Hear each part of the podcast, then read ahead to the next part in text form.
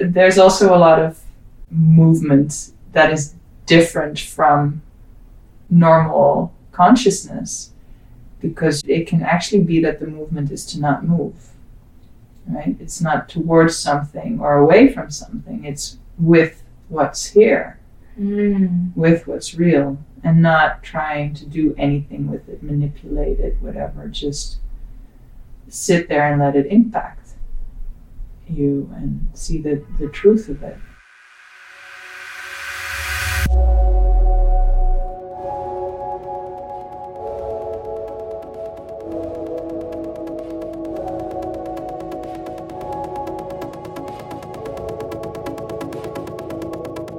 Welcome to This Thing Called Movement, a podcast exploring the medium of movement and looking into how it has the capacity to transform not only our physical bodies, but potentially every other facet of our lives.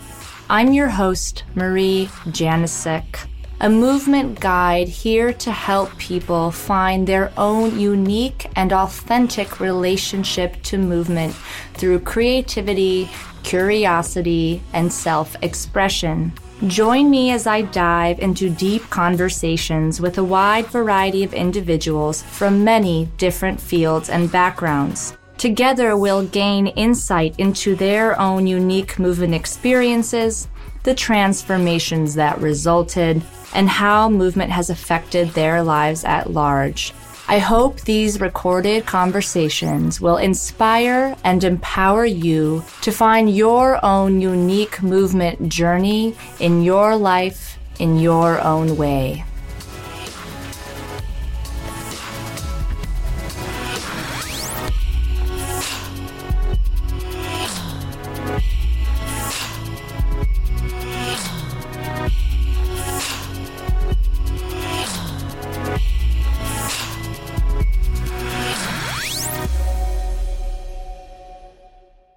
Hello, everyone. I am really excited to share this episode of this thing called Movement with you all.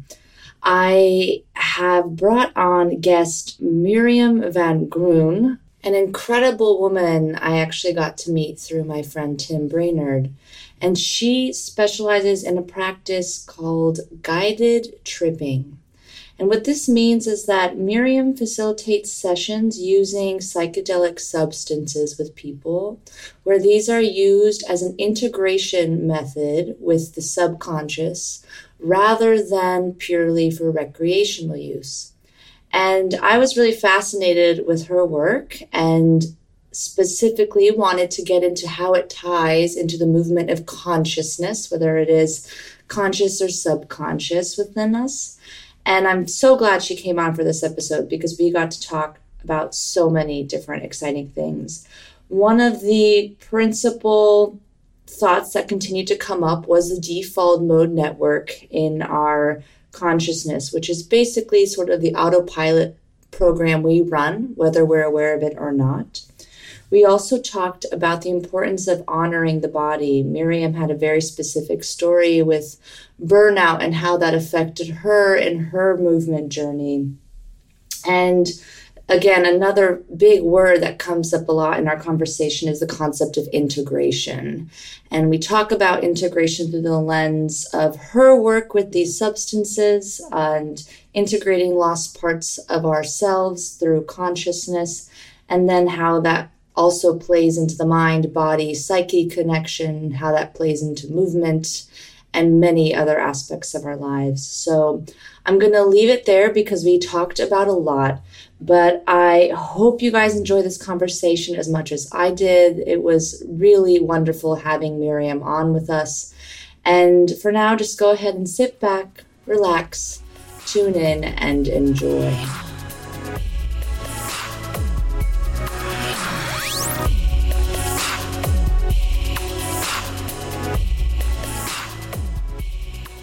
So, Miriam, we're so good to have you here with us today. And I didn't even try and pronounce your last name because Oh. I know I would totally mutilate it. So, why don't you go ahead and introduce us for the audience? All right. So Uh, my name is Miriam van Groen. Van Groen. Groen, yeah. Groen.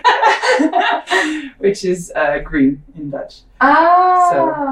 Um, I am a trip guide, ah. which, you know, a psychedelic trip guide in this case. So I'm not a, a tour guide or a travel person. It's inner travel, Yeah. Traveling of consciousness. indeed. Yeah. Yeah. So uh, you and I have actually recently been connected, um, but I was just so fascinated by li- just even hearing a little bit in terms of what you're describing about the work you do.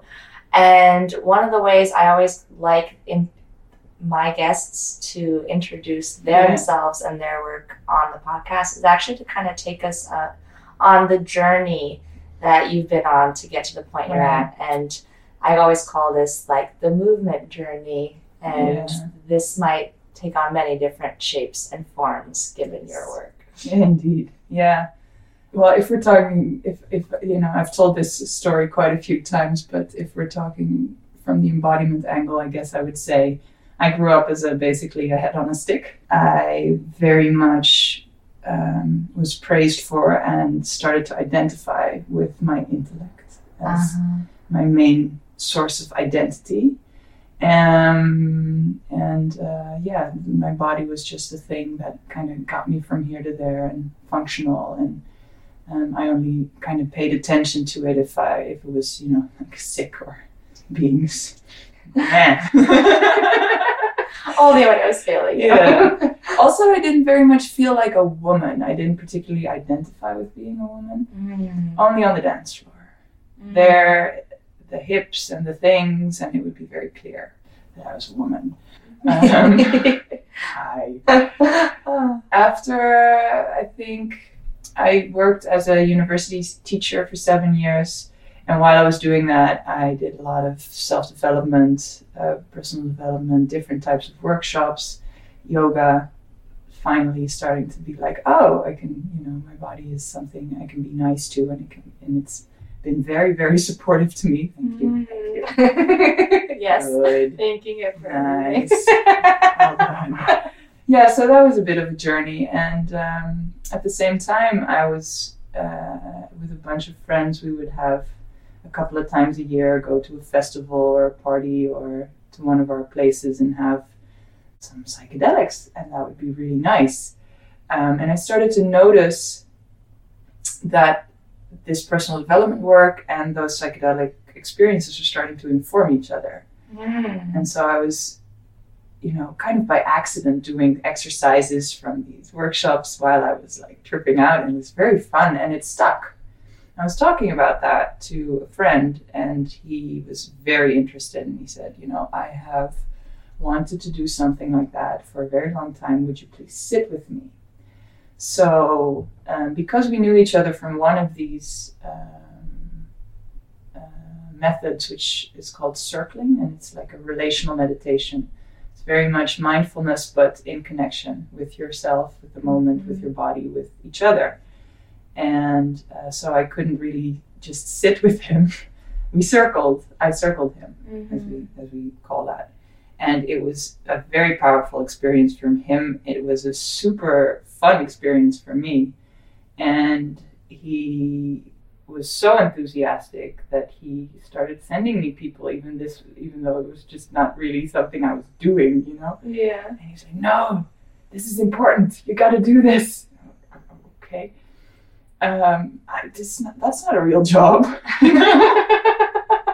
People don't do this. right? And so after a while, I well, then burnout happened, which is also a very embodied experience in its own right. Um, so I just couldn't really do much of anything. I really reevaluated my life um, and started seeing and realizing that w- the, one of the reasons I was burnt out was I could not bring my entire self to my job Mm. right? So I had to be this that intellectual part um, and this very sort of like powerful presence in front of the room. Um, but a lot of me was not really. I needed to check that at the door. right? I think this is an experience that many people have is you have to check part of yourself at the door of your Mhm. office building or whatever, you know, your place of work. Because either we tell ourselves or it's very obviously not welcome there. And so this just kept banging on my door, like, go do this, go do this. So that's what I ended up doing. It's what I um, what I do for a living now is sit with people while they explore their inner worlds Yeah.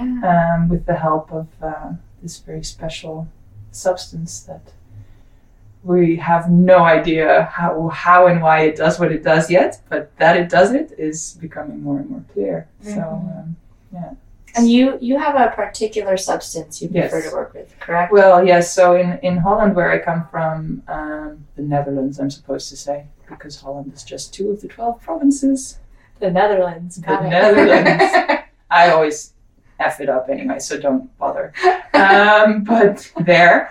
And so uh, magic truffles are legal there, which is Ah. wonderful. You can just like go to a smart shop and buy a box with a sell by date on it and this little, you know, Mm. the whole is very just it's grown and um, and sold legally um, which is very very nice so i can Mhm. just um, do that Yeah. which is great so people actually travel uh, quite you know i've had people from the us i've had people from all over europe come um, To work. to work with me yeah Mm.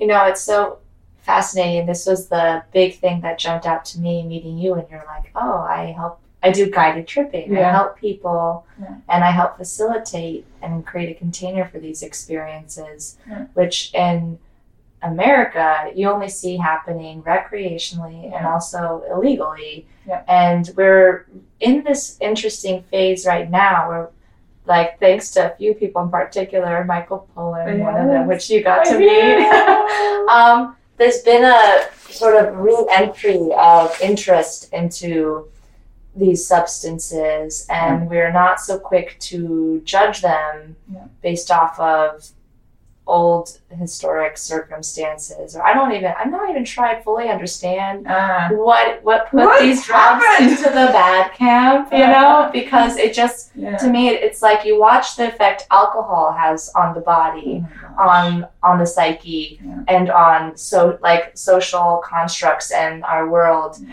and i look at that and I, and I even compare just to marijuana and like it's like how did that one get through Yeah. and the, this one's illegal Yeah. when we can like kind of generally say that there's there is a more favorable tone in terms of like what that substance use looks like with different substances You say it very beautifully. Um, yeah, this is true. What is one of those things that they say is, you know, if alcohol were invented now, it would never get FDA approval. but yeah, so there's it's it's there's this thing where it's very much not only fact based, you know, the kind of you know label that that substances get. And so, actually, in the 50s, it was looked upon very favorably, like this magical thing that um, when it was quote unquote rediscovered, um, psilocybin in particular, so magic mushrooms. And then, you know, LSD happened. Um, and basically, the backlash, I would say, Michael Pollan says this way better. Read the book. Change Your Mind. It's brilliant. Um, he uh, yeah, so the, Timothy Leary was one of the people, you know, we, we all know the name.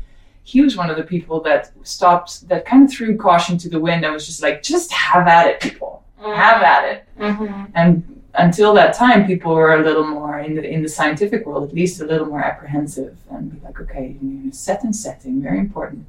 And so then, you know, shit happened and that got blown out of proportion. Uh, you know, the whole story of people looking into the sun until they went blind. I don't know. Maybe that happened like half a time. Right? Yeah. But it's one of those things that is such a powerful image that it really sticks with people. And it's like you go weird, you go crazy, you don't come back from it. It that just doesn't happen. It doesn't happen unless you're super stupid about it. Well, not to mention, like, look at the metrics of the scale of, like, yes, like, whenever you're on substances, Yeah. there's going to be a certain percentage where things go wrong. And if you look at what happens with alcohol, like, Oh things go God. wrong all the time, Yes. like like horrific things, and Yeah. and but they've been so normalized just by the time that we've been, you know, working with this substance legally that then you can like look at another substance, an alternative substance, Yeah. have a, a visual like that, and have it be enough to like completely squash usage of it. yes, yeah, yeah. And so it kind of got lumped together with narcotics and things that have, uh, yeah, way worse effects on uh, on the human mind. It's like when people say drugs, that include, you know, oh, the dr- what is it? Don't do drugs. Drugs are bad. Mm-hmm. Yeah, like they would always have the infographic of like your brain on Mhm. drugs and it melting and like. It's, it's not all the drugs. yeah, so that differentiation is starting to come back again, that discernment into the public eye. And then there's the, the studies at Johns Hopkins and other universities with psilocybin. Um, for instance, people quitting smoking with it, people um, that have end of life anxiety because they have um, uh, a cancer diagnosis and, you know, it's just, they're not going to get cured anymore and they just stop being afraid of death, Hmm. which you know, I I imagine makes that end of your life more pleasant. and uh, and then MDMA now with with post traumatic stress disorder, which of course, especially here in the U.S., is a huge problem. Of people coming back from from war, but also uh, complex post traumatic stress, which is not about one instance, but is something that has settled in your body over time. For Mm. instance, prolonged sexual abuse or physical abuse, um, where it's showing great promise. And uh, you know, the final stages of FDA approval for MDMA-assisted psychotherapy, which is very exciting. Ooh. Like in a few more, in a few years, we might sit here in a very different context, Oh, legally yay. speaking. So that would be awesome. yeah, Yeah. fingers crossed. Indeed. You know, it's funny because I actually I went through a very rigorous academic program in high school, the International Baccalaureate program, Mhm. which you might be familiar with out in Europe. Mhm. Um, but I specialized in chemistry, and one of the sections of our coursework was actually about drugs. Mhm. Uh, and they, they, they actually said drugs as like all drugs, whether they are Yeah. pharmaceutical or Exactly. illegal. And we Yeah. learned about all of them. And I remember learning about illegal drugs and narcotics and and then also learning the distinctions between several of them, like what the half life looks like on Yeah. cocaine versus marijuana, and then the fact that LSD actually changes your brain chemistry. And I remember learning about that, and that was actually, in some ways, a very helpful lens for me to gauge what was going on with drugs in the world, especially the bad ones. Yeah. Uh, but I remember being so terrified at the thought of something changing your brain chemistry Yes. yes. that was like a very terrifying word. Whereas now, when I'm hearing.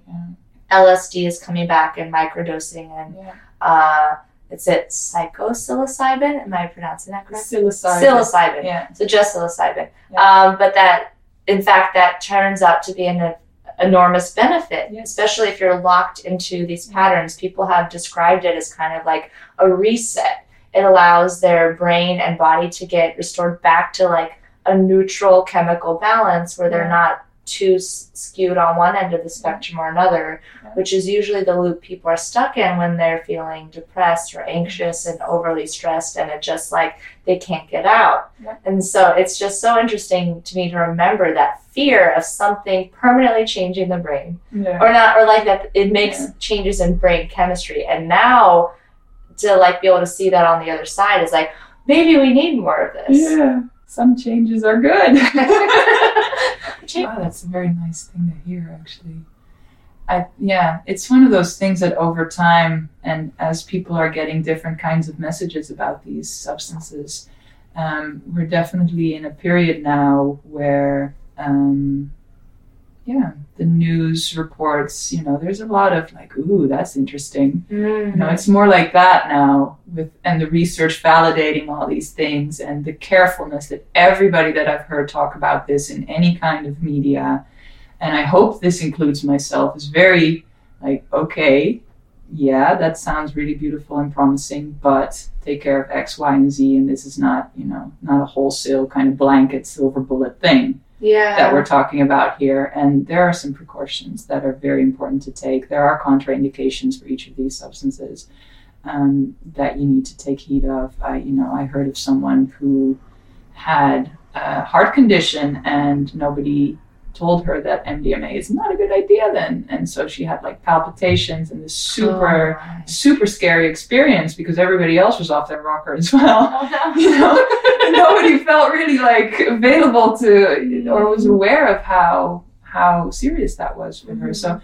those kinds of things are just really preventable. That's what I'm, i guess what i'm trying to say with these is the, the, the precautionary principle of take care of a few things Well, you know, you to- this also to like honor what this process is Mhm. and everything it invites in. yeah right? Yeah. Because you're if you're look you have to actually have respect for the changes that are being made or like respect for the process. And you know, this is an interesting tie-in. I'm just gonna jump off of Yeah. this because it's in my head. But this is like my biggest frustration when it comes to people engaging with their physical bodies. Yeah.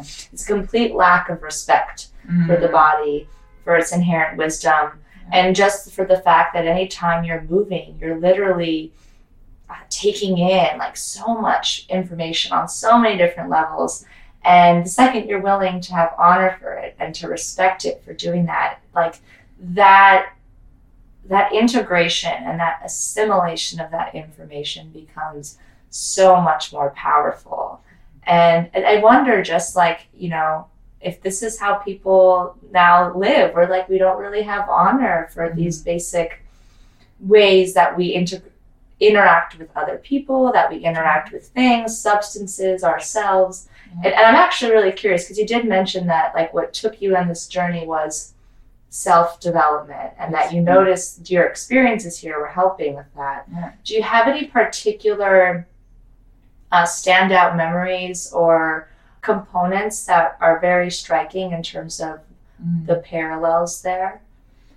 Um, I just want to say that as you're talking about, you know, these things in respect for it, like I just feel my my my body is very happy that you say that. It's like this very like, oh yeah, this bumpy thing. It's very pleasant right now. So thank you for that. um, I guess in a way, also my from my personal perspective, these psychedelic experiences have very much been ones of pleasure.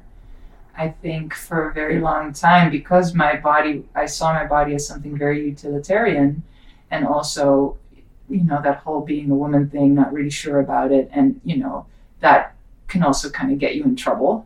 Pleasure can mm-hmm. get you in trouble. Yeah, yeah, I've been there. so there was a, like I, I, I was a little standoffish about the pleasure thing, and I, it was a really kind of a, a reclaiming of mm-hmm. uh, my body over time as as a part of me that deserved pleasure and that could generate pleasure and that that was a good thing mm-hmm. you know and um, in these in these experiences your physical awareness of yourself is just going to be very different. Like things are going to just feel really good. And um, I, I had someone say a few weeks ago oh it's feel good time. Like yes applause applause for that. And for instance another thing that happens a lot is uh, people start shaking um, Mhm. with with psilocybin this happens a little less but on mdma you know the, for the ravers it's a well-known thing that your teeth start clacker, uh, cla- chattering you know Yeah, you grind, thing and the yeah. grinding but in each of these it's possible that your body is going to be like okay here's some stored trauma let's shake it out Mhm. right? So shaking is very much, or making involuntary movements, or repeating certain movements, or just like involuntarily your hips or whatever, right?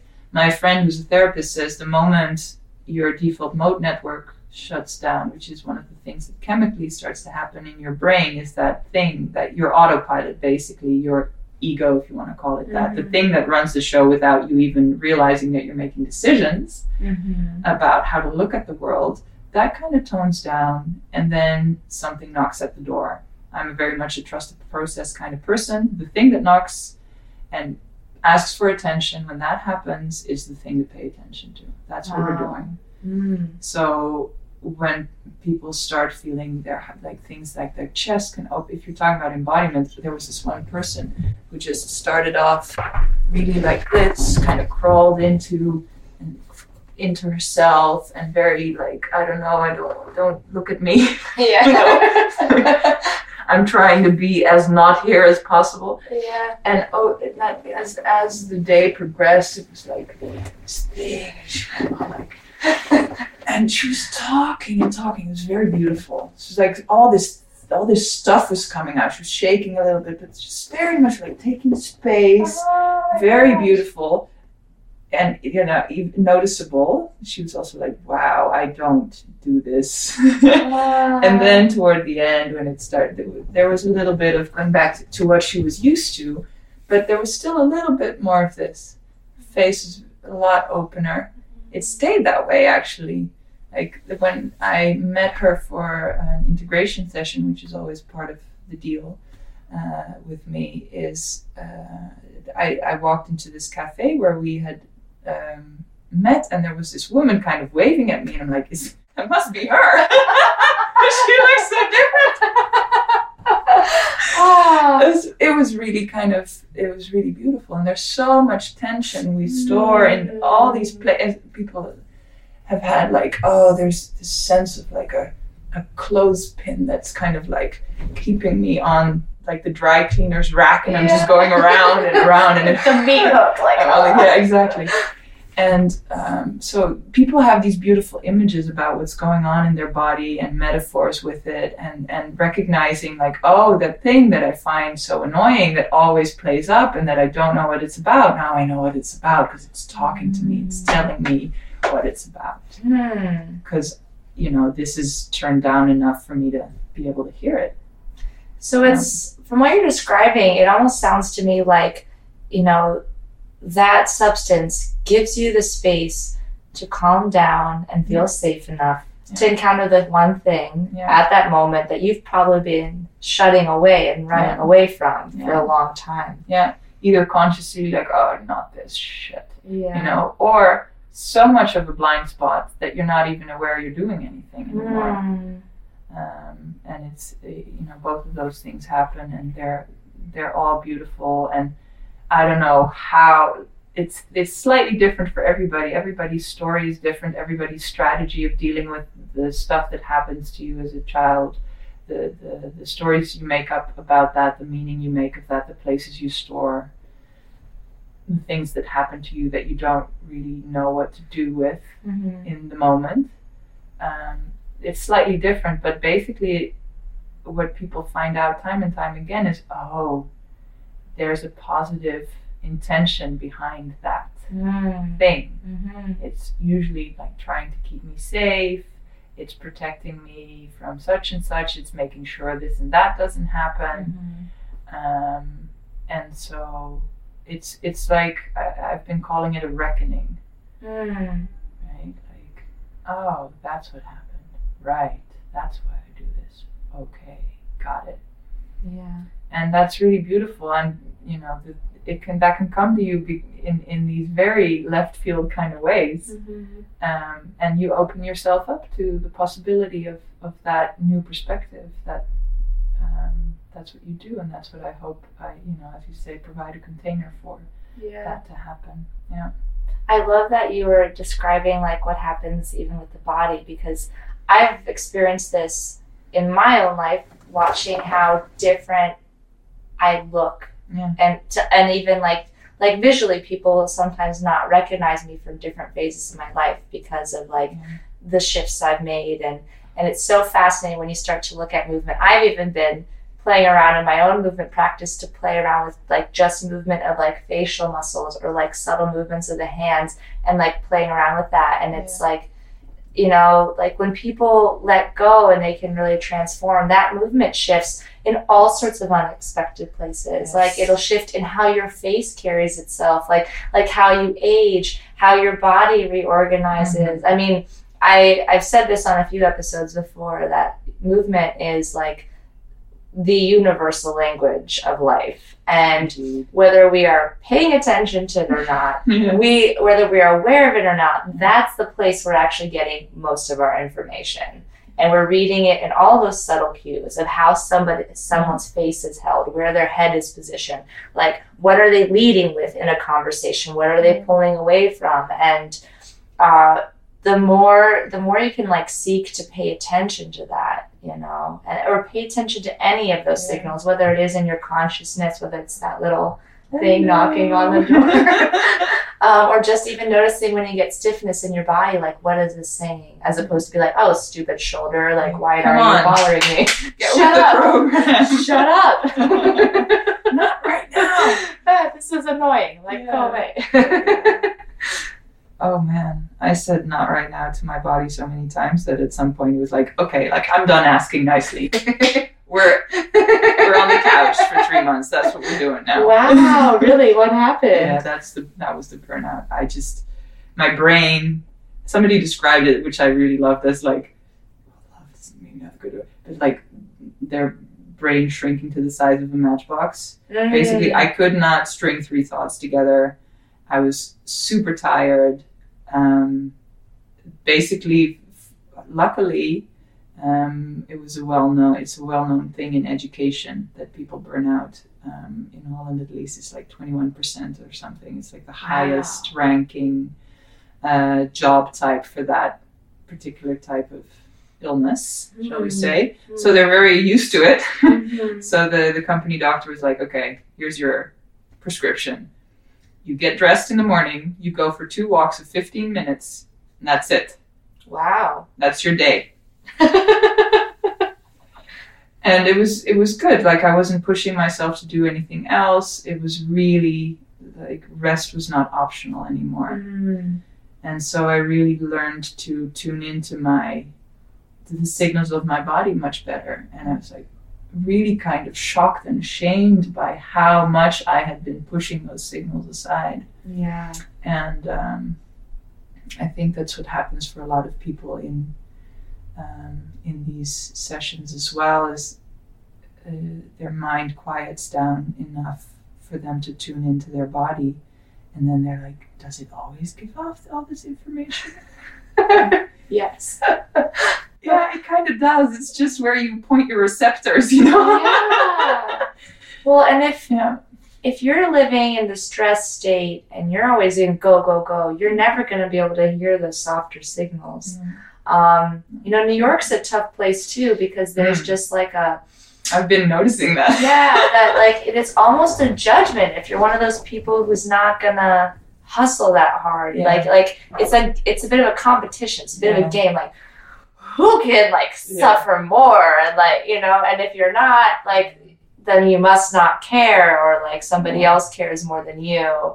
And it's it's just been so refreshing for me to step out of that and just be like, I'm somebody who needs my rest Yeah. and and to prioritize that and like to be able to say no to things even if I wanted to do them because like I'm listening to myself and in doing that to like the absolute maximum capacity I can the last three months it's been so revolutionary and life changing because this is really the first time where like I'm 100% making decisions just for myself not for any other reason, person, thing. It's been, and I've I've been blown away because then so, everything's just felt so much more fun. Everything's felt more beautiful. Everything feels more integrated too. You know, and like you were talking about pleasure earlier, like everything feels pleasurable now. Everything is just, it's like I'm on this lifelong trip of being high on life. Very good. oh man, there's so many little things I could hook into about what you just shared. The high on life thing, I guess I wanna I wanna go for first. Yes. Is that uh, one of the things that people are like, oh, I feel so good, but it's gonna go away again because it's the drug. Right. And uh, one of the, I, I mentioned integration sessions as well a little bit. Is that one of the things that makes this different from recreational use is integration. Right? So you have an intention beforehand. That's number one to explore something, not to fix something or change something, but to explore something. huh, what is this about? Let's bring our curiosity. That makes stuff already so much different, like than the energy of fixing. If you just like feel what the word fix does, like, and what the word explore does, Yeah. right? It's very, very different energy. Um, so an explorative intention and then guidance to help you because everything's interesting. Mhm, um, so it's like, okay, so can we bring that whoa to Mhm, inside? mhm, Bring that inside. And hopefully deepening that a little bit with mhm. questions to and and my own kind of you know I get images when people talk about their experience and see if that's helpful or fitting for them. Um, those kinds of things to be like really there with them on their exploration. Um, and then integration. So, no, this is not just now and because of this substance. You can feel this way, right? We're, we're laying new tracks in your brain, and then it's up to you to follow those tracks, widen those tracks, deepen those tracks. Yeah. And after a while, they might even become part of your default mode network, Yeah. which it sounds like you've been doing, yeah. you know? And that's that's where the difference is. Um, where so it doesn't become what our friend Michael Pollan would call a weird drug experience that has nothing to do with the rest of my life. Uh, So really bringing that in, practicing that, going, okay, so what does that look like in my day to day? Hmm. Life. Mhm. How am I going to strengthen these new pathways so that I can be high on life without needing to be high on psilocybin? Um, which, as a little segue, is also one of the things that makes it different from narcotics, for instance. If you do it again the next day, eh, doesn't do much. Yeah. your tolerance for them grows very, very quickly. Plus, if your experience is quite intense like this, you'll not be like, oh, let me do that again tomorrow. You'll be like, let me chew on that for a while. Thank you. We got a lot to process here. exactly. So that's, uh, you know, Mhm. that's a bunch of bunch of information right there. There were so many other things about that. This is since my burn. Since that burnout, I try not to use it as an excuse, but I just like I can't grasp like six pieces of information and then reproduce them in order anymore again. You know, it just doesn't happen. Like there was another thing, eh, and and that eh, that's very good as well. That's new. As a recovering perfectionist, hi. nice to meet you. um, it's nice to be able to go like, and that's okay. Yeah. I don't remember the thing. Meh. Yeah. That's- Well- yeah. Well, as you were talking, like you were you were making the distinction between the feel of the word fix and Yeah. the feel of the word explore, Yeah. and it's so funny because those are like this is like the cornerstone of how I want people to shift their perspective on ah. movement, which is it's not about fixing your body. Yes. It's not about Making it, it. do this yeah, thing. or like sculpting it, or Yeah. like you know, like make like beautifying it. It's about Yeah. being curious and explorative about what this vessel holds, Yeah. what it can do, and like what that feels like. Yes. You know, just like and for me, sensation's a big part of my work, and and especially like following the feeling Yes. you know allowing yourself to follow the feelings of things that feel good not being worried about what they mm-hmm. look like but but just having a totally different lens through which you mm-hmm. perceive movement. And it's not to say any of the stuff that we do with our bodies is bad. It's just we've warped it you know? Yeah. similarly to like what's going on with some of these substances you work with with mm-hmm. your clients and your work. It's um, it's you have to have a certain amount of honor for them. You know, I don't think people really honor what weights do for your body or what mm-hmm. that kind of dynamic really holds there. Yeah. I don't see people really honoring the practice of yoga anymore now that it's become like, you know, uptaken by mass media and it's popularized. I mean, it's great on many levels Yeah. because it's more accessible, Yeah. but then what happens to the intent around it? And I just feel there's so much intentionality around your work, your practice with these substances, with people. And, And that's- taking the judgment off. Yes, yes. The Yeah. judgment, the fixing. Yeah. Very, very true. Yeah. Nail on the head. Yeah. Yeah, we're basically soul sisters. I knew it when I met you. Uh, it's so great that there are so many ways that lead to Rome. Yes. days, right? Yeah. Yeah, there's there's so much available to us, and it's an amazing time to be alive. It really is. Yeah, and I must say that, you know, I'm I feel very very fortunate that I had access to and the like presence of mind to be like I want to do these things. This feels Mm. good. This is what I want to connect to myself more, to connect to other people more, to I don't know, like have it be a nicer experience to be me, Yeah. right? I I've been recently realizing, uh, looking back, that the way I made choices growing up was so different from the way most people made choices, and I never really thought of myself in my past as somebody who was able to show up for myself. But now I'm like, I did a really great job because any anytime something like just didn't feel right, I didn't do it. Yeah. And I would make choices that I could never rationally explain all the time simply because Yeah.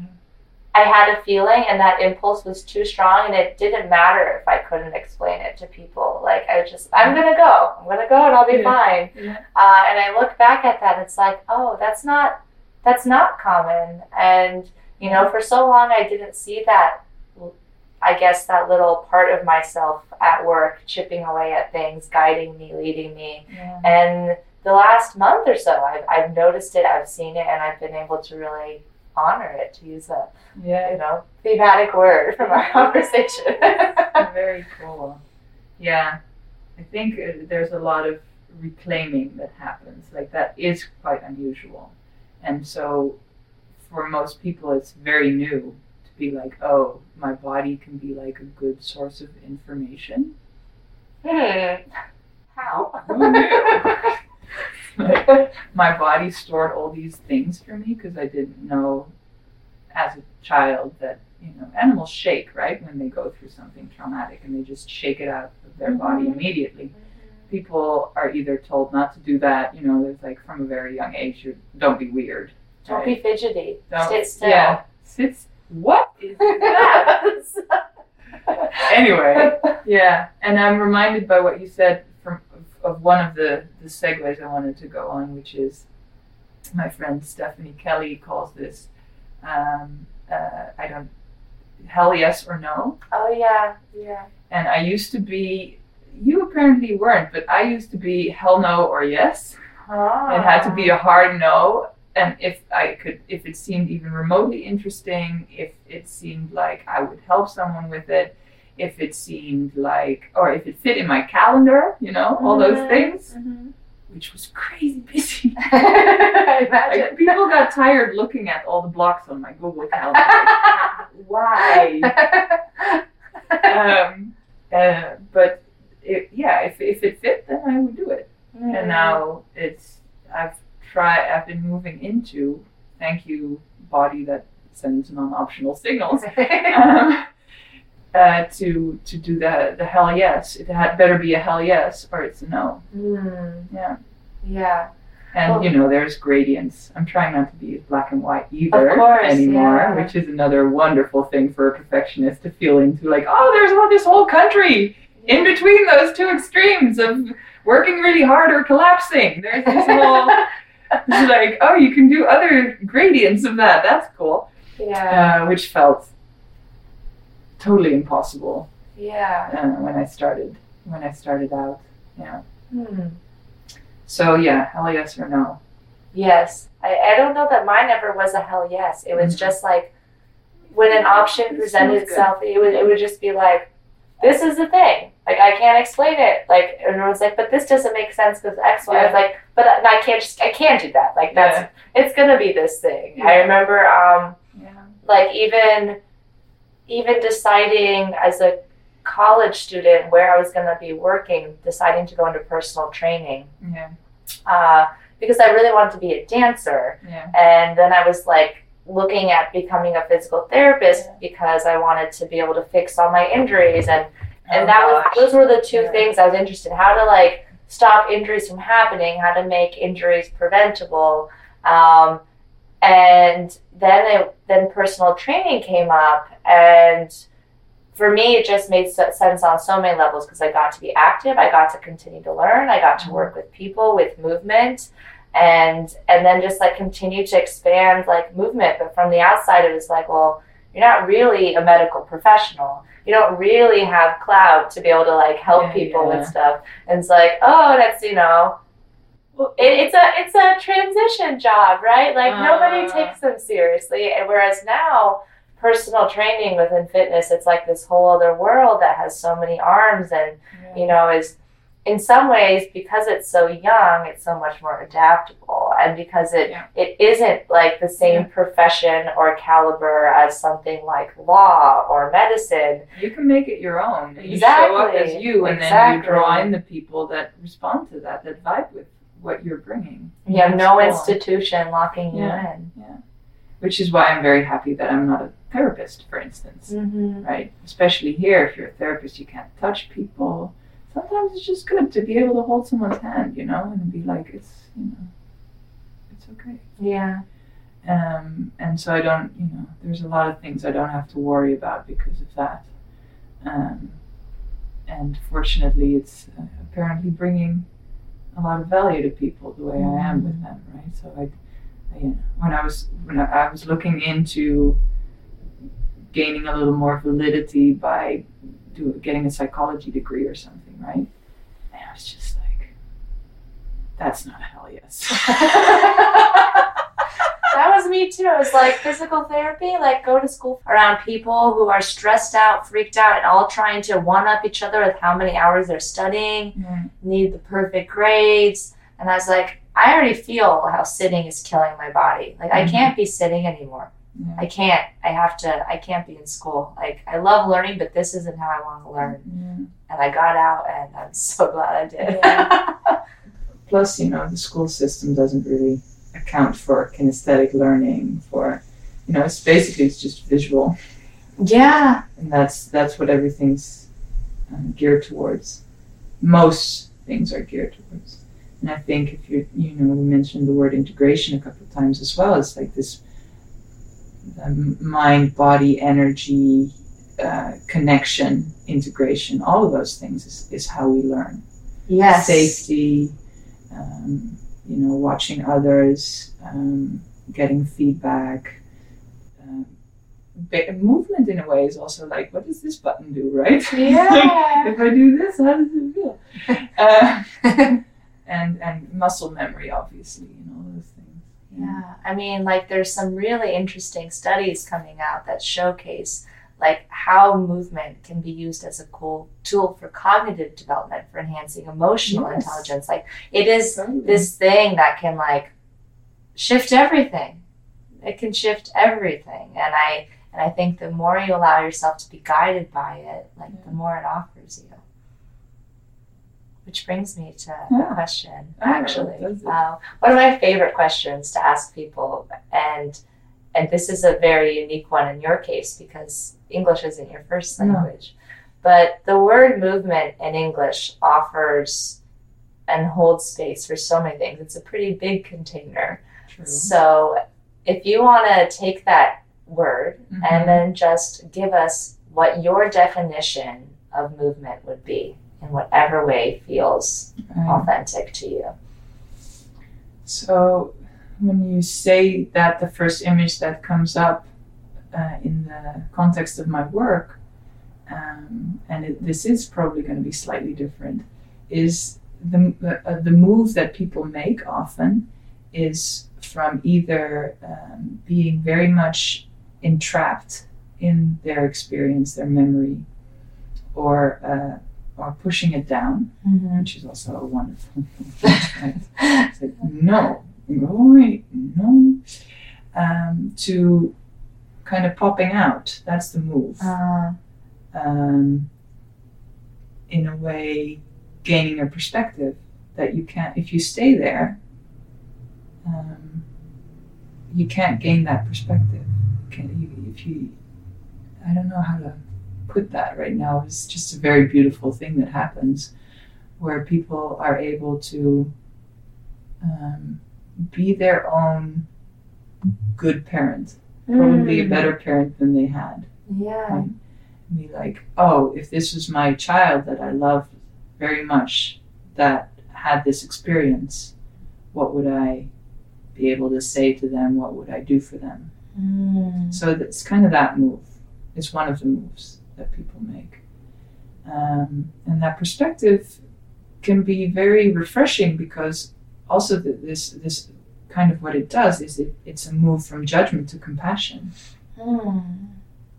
Like, oh, I actually understand that this child started doing things this way. Of course. Wow, that sucked. Yeah. You know, of course you started doing this. Makes total sense. It's fine. It's okay. Um, and then when you drop back into that pattern, it's still okay. Of course. You've done it for years. It's okay. You're not going to stop doing that like that. Mhm. Let me just see what it's like in there. Let's see. Um, so there's very many moves that people make in a, in a, during an, an, an experience like this. Sometimes they're really taken on a journey, right? Because it, there's these, you know, things just pop up. Um, there's a lot of move. If people close their eyes, there's a lot of movement that goes on behind your eyes. Right? Mm. and this is also very interesting in the in the in, with movement is it's not really a definition that I'm giving. I'm just kind of jiving. No, right? that's keep it going. but uh, people can lay still for hours. Can lay still for hours on my couch, and they have like an eye mask on. But internally, so much is moving. Right? It's just Mm. people have expressed things like, "Oh, this stuff is kind of like just like going through my body and fixing things." and healing things. It's just like I don't even have to do anything. It's it knows where to go. It's like this is really Mm. kind of weird and beautiful. Or um, you know, so I'm just kind of going through types of motions that happens. People have have literal movements of taking embodying a certain thing and then going elsewhere and kind of embodying what that's like and, and feeling into oh when i do this that's actually my mother. And when i do that it's actually my father.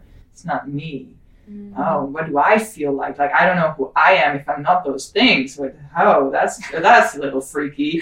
Uh, what what what do i do now? So there's also a lot of um, movement that is different from normal consciousness because you it can actually be that the movement is to not move right? It's not towards something or away from something. It's with what's here Mm. with what's real and not trying to do anything with it manipulate it whatever. Just sit there and let it impact you and see the, the truth of it. Wow. Um, I can feel you know I have a sense with you as well that we're getting more still as that as I talk about that Yeah. That's a profound. yeah. Like I've never heard somebody describe it in that way, and that actually makes me really excited because one of the biggest things I struggled to do in my self development was actually go into stillness yeah because I'd relied on movement to feel good my whole life, which is a beautiful, Mhm. beautiful journey. But then I had so much fear around not moving. yeah uh, fear that had built up from trauma around injuries and like my identity being stripped from me and that. So then to sit down on a meditation cushion oh, and be still oh, felt like hell. yeah. Um, not because the discomfort of it, but just it was such a different world. Yeah. But it's like it was exactly that experience you're saying. You're not moving from anything. You're not moving towards anything. You're moving with Mhm. what is already there. Uh, and now, you know, like I, I, I love my meditation practice. I'm so glad I was yeah. able to see outside of myself enough to recognize that this thing that I seem to not want to do is probably something that's Yeah. knocking on the, the door, like Yeah. behind my subconscious, saying, "Hey, I've got some, I've got some stuff for you. Like, Yeah, may- kind of maybe- open up." Maybe I'm different than you made me out Mhm. to be. Just because there's these couple of things that look slightly the same as that traumatic thing that you don't want anymore Mhm. doesn't mean that's all of me. Mm-hmm. And so there's this reevaluation as well. of The truth of is that actually what it's like? Mm-hmm. When I sit still, is it actually the same as when I was injured and couldn't? Mm-hmm. Mm-hmm. Right? Yeah. I mean, I'm, I'm even just thinking, like, that's really what I'm asking people to do when I'm asking them to move however they want. It's not to move to create something, it's not for a result, it's not for a purpose. Purpose. It's just for you in that moment. And that's it's so funny because that's something that's so difficult to get people to do. I see it when I teach and I'm working with groups and I will be hamming it up so hard, like being the ridiculous goofball to Yeah. like give people the freedom to do that. Yeah. Mm-hmm. And I'm yelling the whole time because I know that like my energy is what's going to carry people. And from my vantage point, I feel like people are like not doing anything, like I'm not mm-hmm. getting through to them. And then after every one of these classes, people come up to me like, this was so good. I had so much fun. I like this is like better than therapy. Like this is like I'm I'm getting healed here, you know. And it's so funny because me, I'm like, I I, I immediately have judgment around what it's supposed to look like. But I'm always humbled after that. It's like I don't know like what someone letting go looks like today. Mm-hmm. It may be such a small shift from my end, but so monumental from theirs. And um, I'm always grateful for those reminders of, you know, like just making the space and mm-hmm. giving the permission and being the guide Yeah. and and then allowing the rest to fall into place, you know, being with it, moving Yes. with it. Yeah. Nice. Oh my God, that was so good. Miriam, that was one of my favorites. Ow. really, so good. Mhm. Uh, where are we going to go next with this? So, I do have a couple of other questions, but I think what I'm really interested in Mhm. is what your work actually looks like. So, if you could take us through an example of, of anybody who might actually be interested in what you have to offer, Yeah. what would the steps be? What do Yeah. those sessions actually break down into, and the integration afterward, etc. Yeah, yeah. That's it's kind of hard to do that. So I'll do as broad strokes as I can, Mhm. and that, and also say that I uh, there's there's people that do this in the Netherlands that work differently, that work in groups, uh, for instance, that do retreats, uh, weekends, those kinds of things. And for me, it's it's a one-on-one thing. All day, I'm with you and nobody else, um, and we're done when we're done Mhm. right? The the intake basically is about who are you, what's your background, um, what are the themes you're um, you're you're grappling with in your life currently that seem maybe a little bit sticky or that you know you, you understand but they're not changing. It's Mhm. another little Mhm. shortcoming of the mind, right? this whole mind over matter thing. I don't know. Sometimes it just doesn't work, does it? So um, we just kind of talk about that. We check off any contraindications to make sure that none of those things um, are gonna, you know, m- make the situation not as great as it could be. Mhm. Um, we talk about intention and um, during the day itself, we just kind of hang out Mhm. with whatever shows up. And so when I, I call myself a guide, but it's again not because we're going towards something or away from something, but because we're going in and down, deeper into what shows up. Mhm. Um, and so sometimes the guidance is, well, I understand that you want to go away from this, but what, what happens if we don't? Mhm. Can you meet this in a different way? Does it have, you know, I know, I understand that this might seem difficult, but let's, can we hang out here for a second? Um, and that looks differently for everybody, um, what their thing is. Um, it, once it was just resistance. Like I feel a lot of resistance to going into this. Like cool, let's let's chat with resistance then, Mhm. which was huge. Mhm. It's one of those things that we can really judge. Like why am I resisting this? This Isn't ask it. Yeah. Maybe sit with it for What- a moment. yeah. one of my tricks of the trade, and you can apply this to anything if you want to, is these rhetorical questions we ask ourselves. Why do I do this? Why does this keep happening? See if you can ask it in a non exasperated but actually curious way. Be like, actually, why do I keep doing that? There must be a reason, Mm. right? Totally different. Right? Literally the same words, but the energy is very, very different. So that's something that I help people do Mm. if they're not used to doing that themselves yet. And hold that Mm. pole for a second and be like, yeah, let's see if you can practice with this. So that's what towards the end we start with that integration by what I call translation of the experience into your day to day life. You know, the next conversation you're going to have with your boss. You know, What do you want to take with you? What could that practically look like? What kind of image would be helpful in that Mm. moment? Whatever. So it's very personal, it's very practical Mhm. because uh, in, in my world and in my experience, that's what makes the difference in the integration for prolonged, sustained, positive impact Mm. on your life. What are those neural networks, new neural pathways that, that you want to practice with? Mhm. So that's the translation that we go into. People receive audios of the day, so you don't have to remember anything. Um, I write some. I write up report of things that stood out and things that you've said that were very cool. Um, and um, a couple of weeks after, you just kind of go on your way and practice those things and see what shifts. Things that we've like consciously talked about, and other things as well. Usually, people notice like, oh, there's this other thing. Like we didn't even talk about it, but it's totally different now. And I don't do this anymore. And, and somebody described it as like they're in a time machine where they see themselves doing the thing they used to do, Mhm. and they just don't do it. And they're like, whoa, this is trippy. Like I'm right back in the trip. This is crazy. How does that happen? So it's kind of, it's so wonderful to talk to people a couple of weeks afterwards for the integration session and be like, so what's life been like since then, right?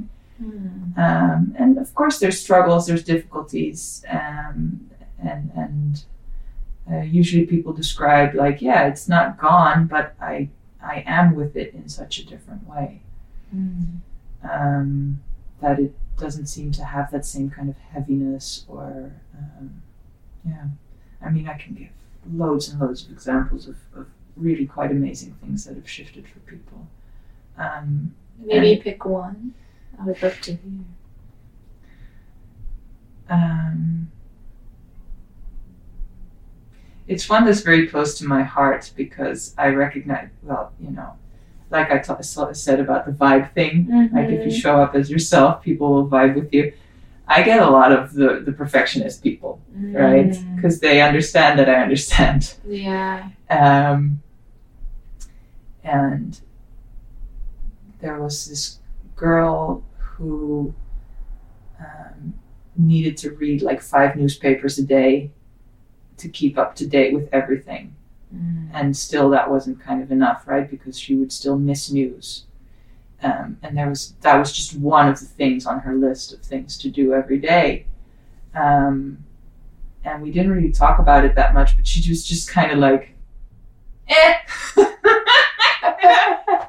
I don't really have to do that anymore. She said, Yeah, I really want to travel, but I feel like I have to look for a job. And she's, and then afterwards she said, But actually, my boyfriend is very willing to support me. He wants to do that. He wants to let me travel. Why Mm. don't I allow him to do that? Why don't I allow that gift to myself? I think so. She booked a couple of tickets and she's going to travel. Wow. So it's also an allowing in of the thing that is there and going, actually, maybe I'm worth that. Mhm. Maybe it's okay if I'm not productive for a while longer and actually take care of me. How productive is that? Mhm. Right?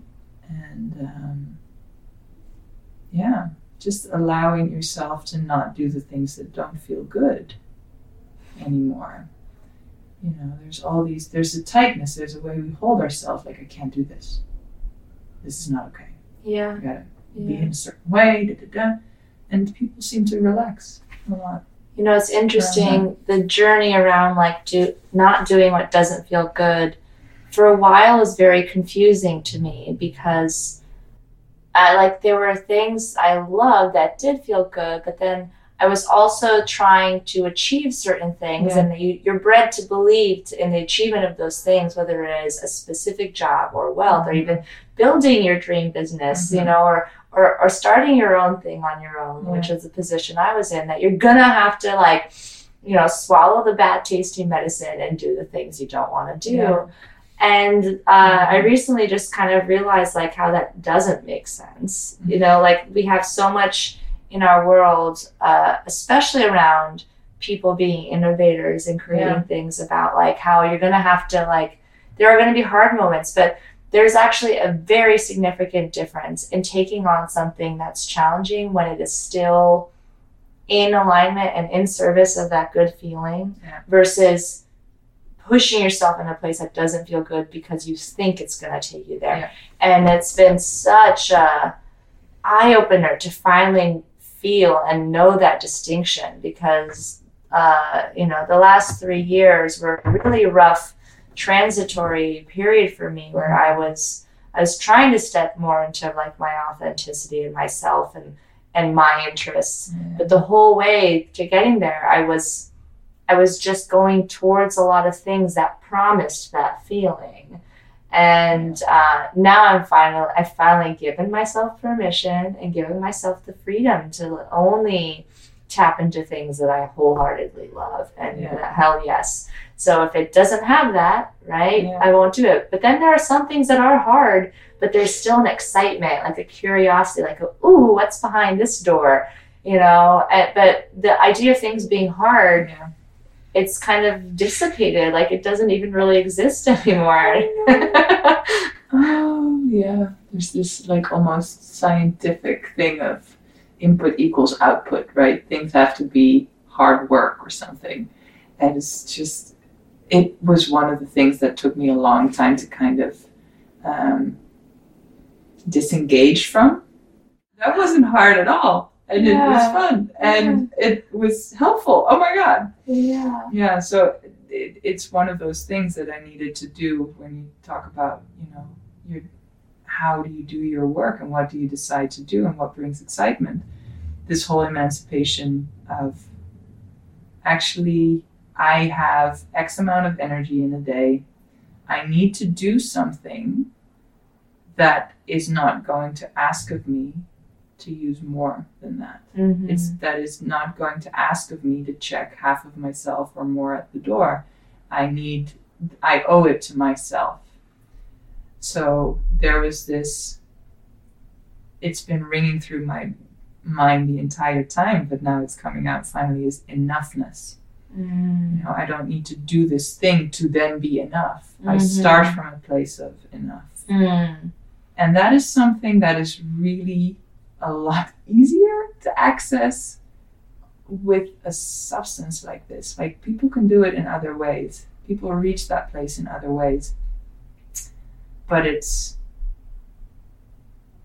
it's a game changer. Mhm.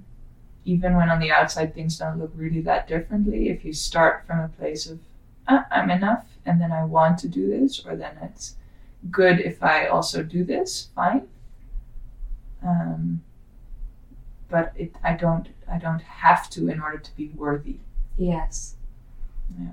And that ability to connect to a feeling Mm. before the things around you have shifted just determines whether or not things will shift. So if you can't even access the feeling of enoughness, as you put it, or the feeling of I am enough, I am whole, I have, I have ev- all the resources I need within me. If you don't know that feeling, Yeah. you will never operate. You will never be able to connect to that. You will never be able to make decisions from that.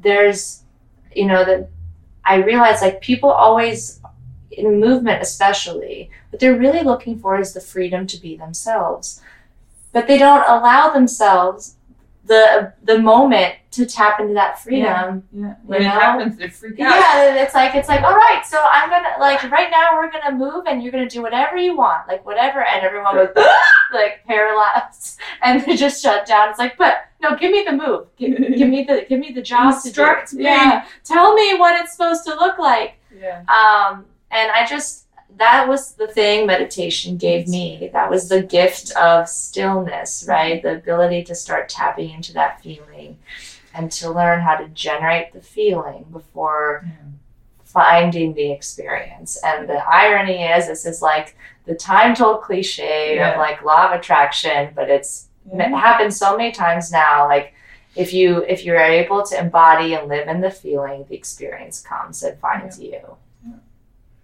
Yeah. What is it they say? Like embody the feeling, but also take take small actions. Mm-hmm. There's this saying I keep repeating to people is like if you as a perfectionist this was like I don't this does not compute. Um, it's if you hang a painting every day you have a museum in a year. Yes, yes. And um, I really it's been really helpful. It's like if I just do this one thing today, maybe that's okay. And then if I keep doing this one thing every day, my life will look really different in a year. If I keep telling myself, no, I need to like do it perfectly or not at all, I'm going to be in the exact same place, except Mhm. more miserable in a year Mm-hmm. because I still haven't done the freaking thing, Mm-hmm. you know. Um, yeah, so, or the, you know, one another way of saying that, which I think is comes from the American military, interestingly enough, is uh, slow is smooth, smooth is fast. Oh my gosh, that actually came from a training workshop I went Yeah. through uh, for Indian uh, Indian club swinging. Which As you do. um, but they're they're they're like now very popular as like decorative objects, but it was like a very old like these wooden like clubs. People always think they're juggling pins. Mhm. They're not. But it's like this movement method, and they always say like, uh, what did you say? Smooth Slow is is smooth. slow is smooth. Smooth is fast. Yes, yeah. So like the whole the whole thing was to have smooth, slow strokes, smooth, slow. If you couldn't do the smooth, Yeah. slow, you didn't have anything. Yeah. I love that. Mm. Mm. Hmm. So, one final question, then we're going to wrap things up. What would you say has been the greatest gift that movement has given you? And you can use Let me move. movement in Let me move and in- see what the any answer what answer comes up. Um, I guess movement is um is a realization of life. Mhm. Like if you're not moving, you're dead, right? Yeah. so movement has has given me perspective. Mhm. Like uh, that, that scene from uh, Dead Poet Society comes up, you know, where he's like, stand on the desk and everything looks Yeah. different. You know? Um, so yeah, like when you get stuck, I've I've been realizing, talk about cliches. Get stuck, move. like if you feel, and I I used to go into this like very like mm-hmm. thing, right? It's not a good, it's not nice, but it it, it didn't even register that it mm-hmm. wasn't nice mm. because it was the thing. And now, um, yeah, what what movement has given me is the realization that actually, if I move from that place, things go things go more smoothly, go more efficiently. Mm. Don't- You know, like insa- the definition of insanity, right? Yeah. Keep doing the same thing but expecting a different outcome. Like I keep doing this and hope and thinking that it'll get whatever the thing is done, and it, it really does. Yeah. You know, It's just enough of a success rate to keep me going. Just that little Like- crumb. it worked three times, so I was just gonna. Ah, yeah. I love that the perspective and the fact that it's just like if you don't like what's happening, then move. You know, it's it's like You're not uh, a tree, isn't that the thing? Yeah, Yeah, but it's it's like you know allowing, right? Yeah. Whether it's allowing it to let go, allowing it to flow through, Yeah. allowing yourself to be in it. Um, allowing the noticing of like, oh, I'm actually really stiff and I'm frowning. Hmm. Interesting. is that what I want? So choicefulness as well. Yeah. If I move this way, it feels good, so I'll do more of it. Oh, this doesn't actually feel good, so I'll do something different. Okay. Mm. Yeah, I love that. Mm. So, as we wrap things up here, Yes. do you have any final thoughts or words of wisdom Oh that you would like to leave? no pressure. Well, you know, I always find that this is a fun question. People tend to go, "Oh my god," but but everyone Yeah. always has like a really beautiful, honest answer in the moment. You know, so just like in context of things you talked about, Yeah. maybe something you didn't get to share yet. Hmm. Guess what I'm left with is just an appreciation that it's my job to have meaningful connections and conversations with people. Mm-hmm. um, and how how amazing that is and allowing myself to move and experiment is what made that possible Hmm. so thanks for having me Yeah. thank you for your beautiful questions Aw. and Thank you. yeah This was so wonderful. Mm-hmm. So, for our listeners, if anybody's like, I need a session with me. Where to do we find yes, exactly. yes um, I'll list this on the show notes, but if you can give us the verbal. so the website is guidedtripping.com Mhm. and uh, there's a whole bunch of stuff about psychedelics in general because I think you know even if people aren't able to come to Amsterdam and you do want to explore this topic, I've been writing an ebook that's hopefully finally getting published very soon, which is called uh, Tripping for Growth 101. Ooh. So if you wanna, if you're not able to um, have someone professionally guide you, then you know at least there's um, some pointers there to keep you out of trouble and in, in make the potential for for a growthful experience as big as possible. Mm. Um, and yeah, there's stuff about my team and the other the other guides that are working uh, working with me, um, and general information, and how we work. Yeah, all that kind of stuff. The good the goodies, um, and other and other companies as well, and, and organizations that do these retreats and other things. So if that's more your cup of tea, Great. Great. And do you have any social media that you post regularly on? Oh, I've been trying to do the Instagram thing, but it's uh, If it's not for you. yeah, right. But so, but guided tripping you can find both on Facebook and on Instagram, um, and uh, there's a blog. Great. Yes. Great. So I'll be sure to include all of that. Thank you. Thank you so much, Ryan. This was so wonderful.